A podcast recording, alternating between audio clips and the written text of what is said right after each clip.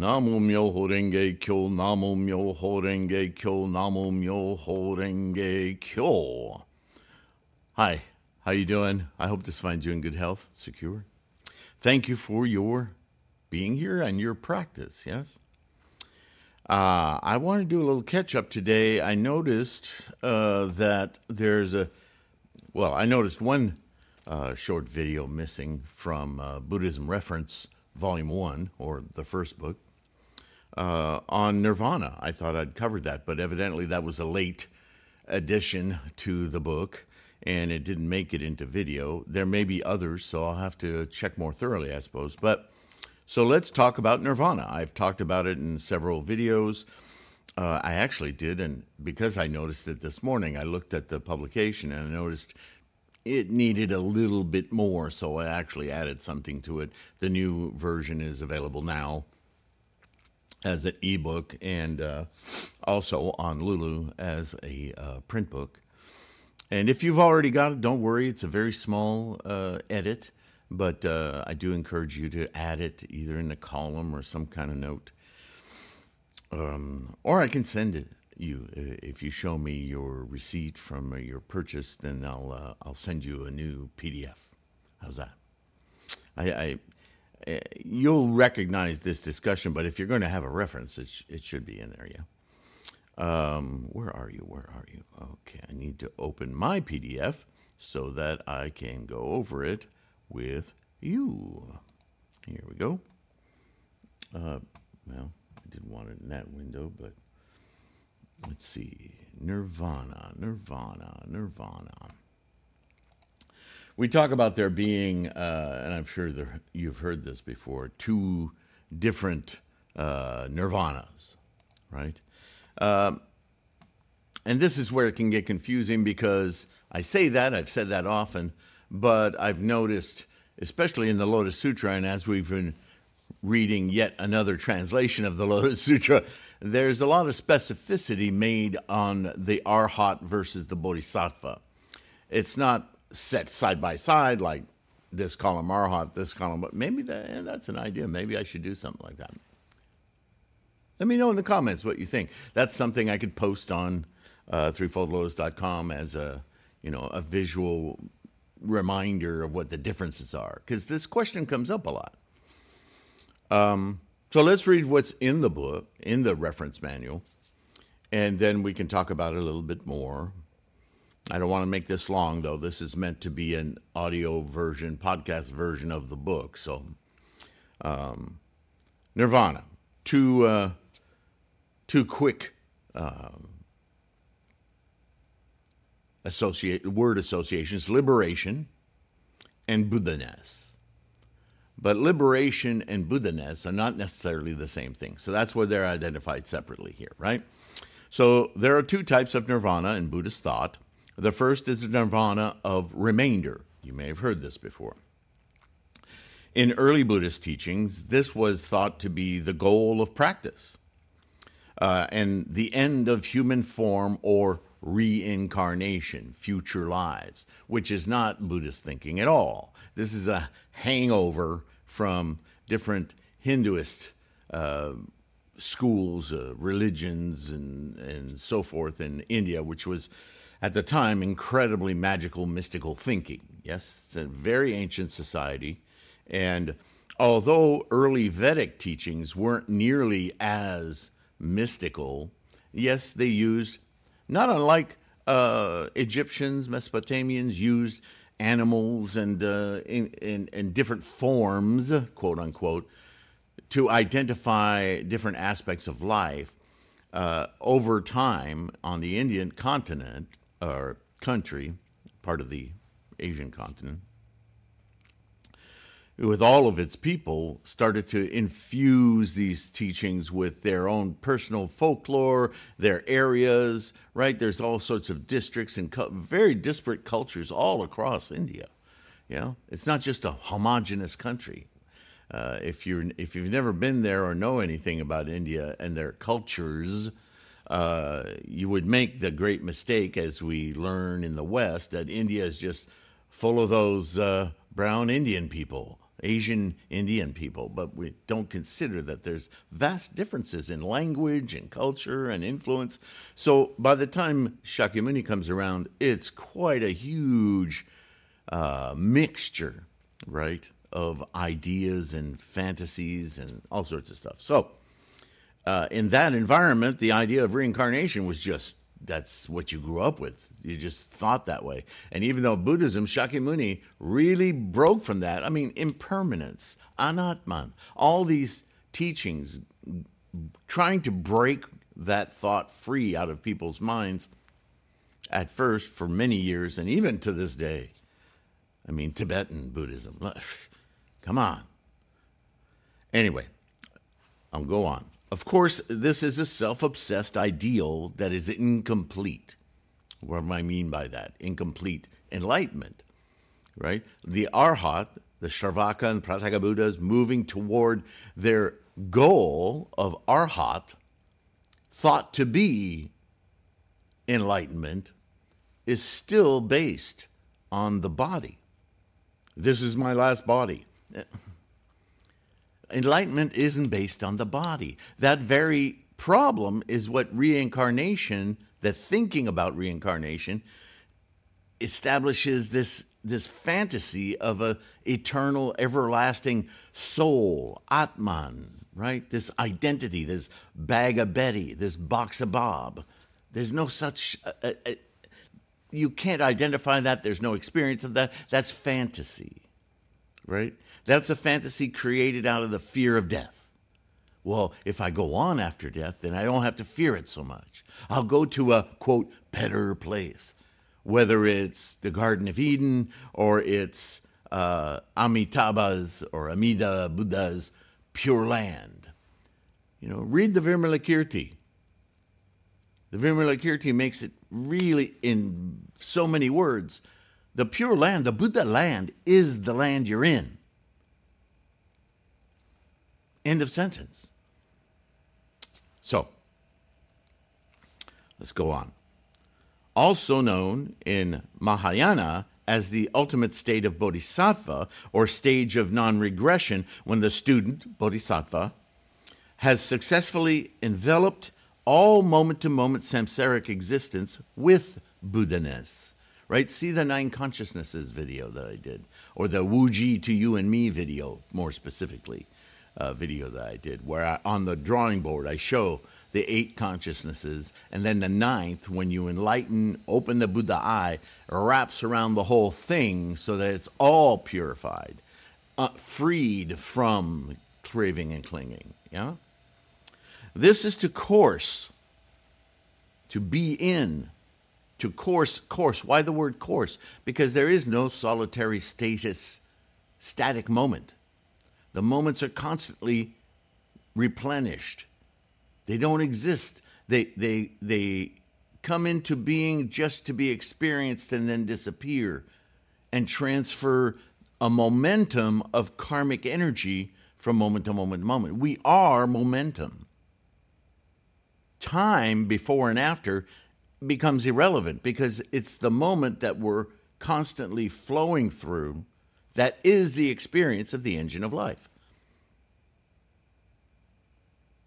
And when you do this, that is the Buddha eye opening, then to d- drag along the past or try to look forward into some fanciful imaginary future, it's you're so busy being in the moment. There's no, it's irrelevant to do that. It's a waste of time to do that. It is those very attachments, craving and clinging, clinging to the past, craving the next more, more, more, that precipitates all of our suffering, anxiety, pain, blah, blah, blah. It's really that simple. So, a bodhisattva is still a physical human sentient mind existing moment to moment in this flow, this opportunity to witness and be engaged in the engine of life. This is the fabulous, precious moment of life as a human. when we die, ends. Because all of that experience happens where? In the mind. When your body dies, there's no support for an emergent property we call mind. The mind gone, doesn't exist. There is no trace of it. Hmm? The influences of the mind on those around us and around us, well, Shakyamuni talks about that all the time in, in the Lotus, certainly, about the influence of your bodhisattva coursing in this life, influence on others will last so many kalpas, so many this or that, will reach so many people. But that's not you personally. That's your influence because it's affected other people's perceptions, their own path to enlightenment, right? Okay.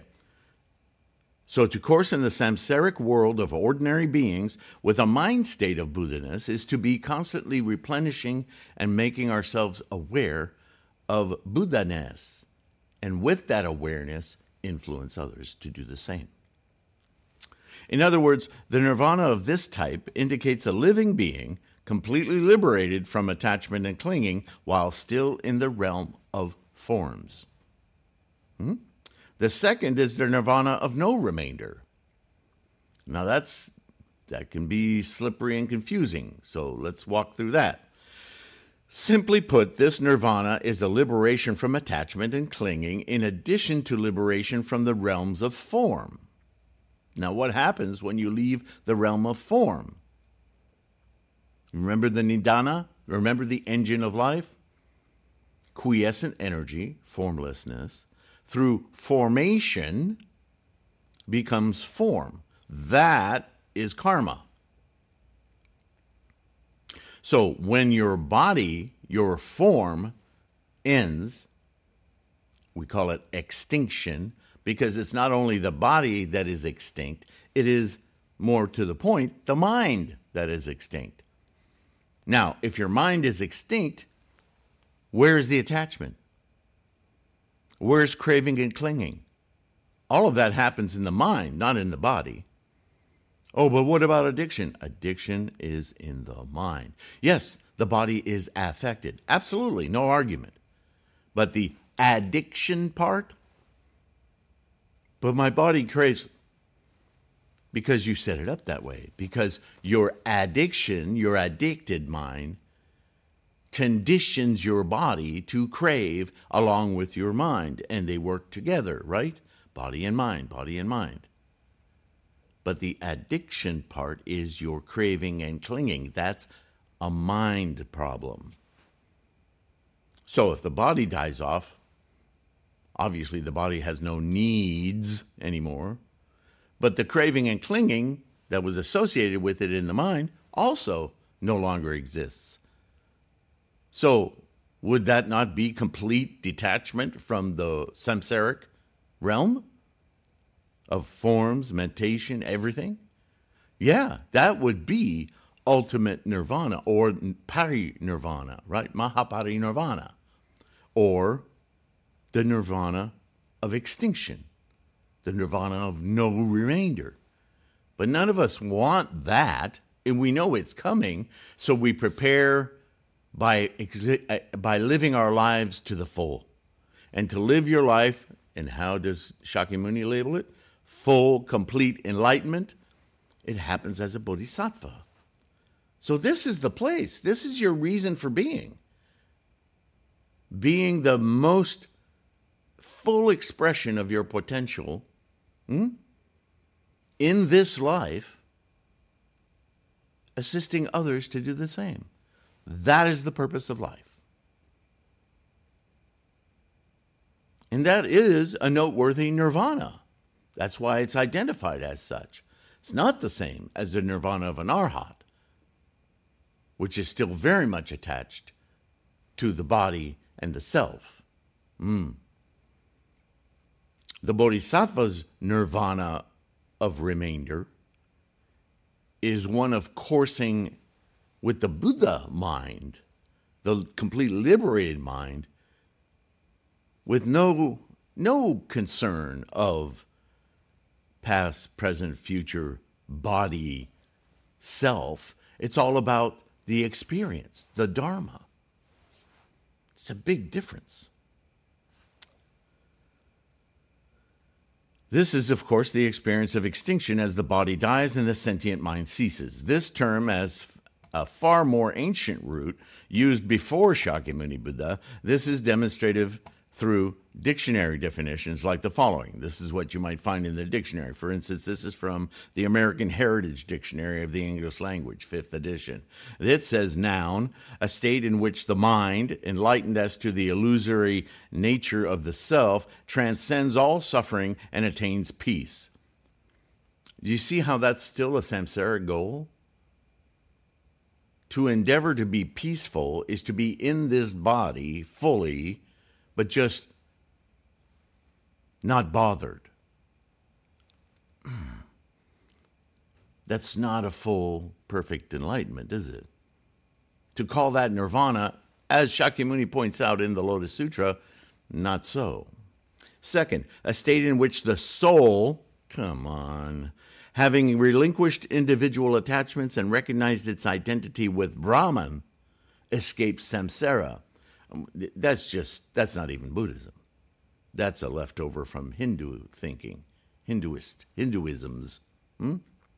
Third, an ideal condition of rest, harmony, stability, or joy. Once again, this is, sounds like Zen.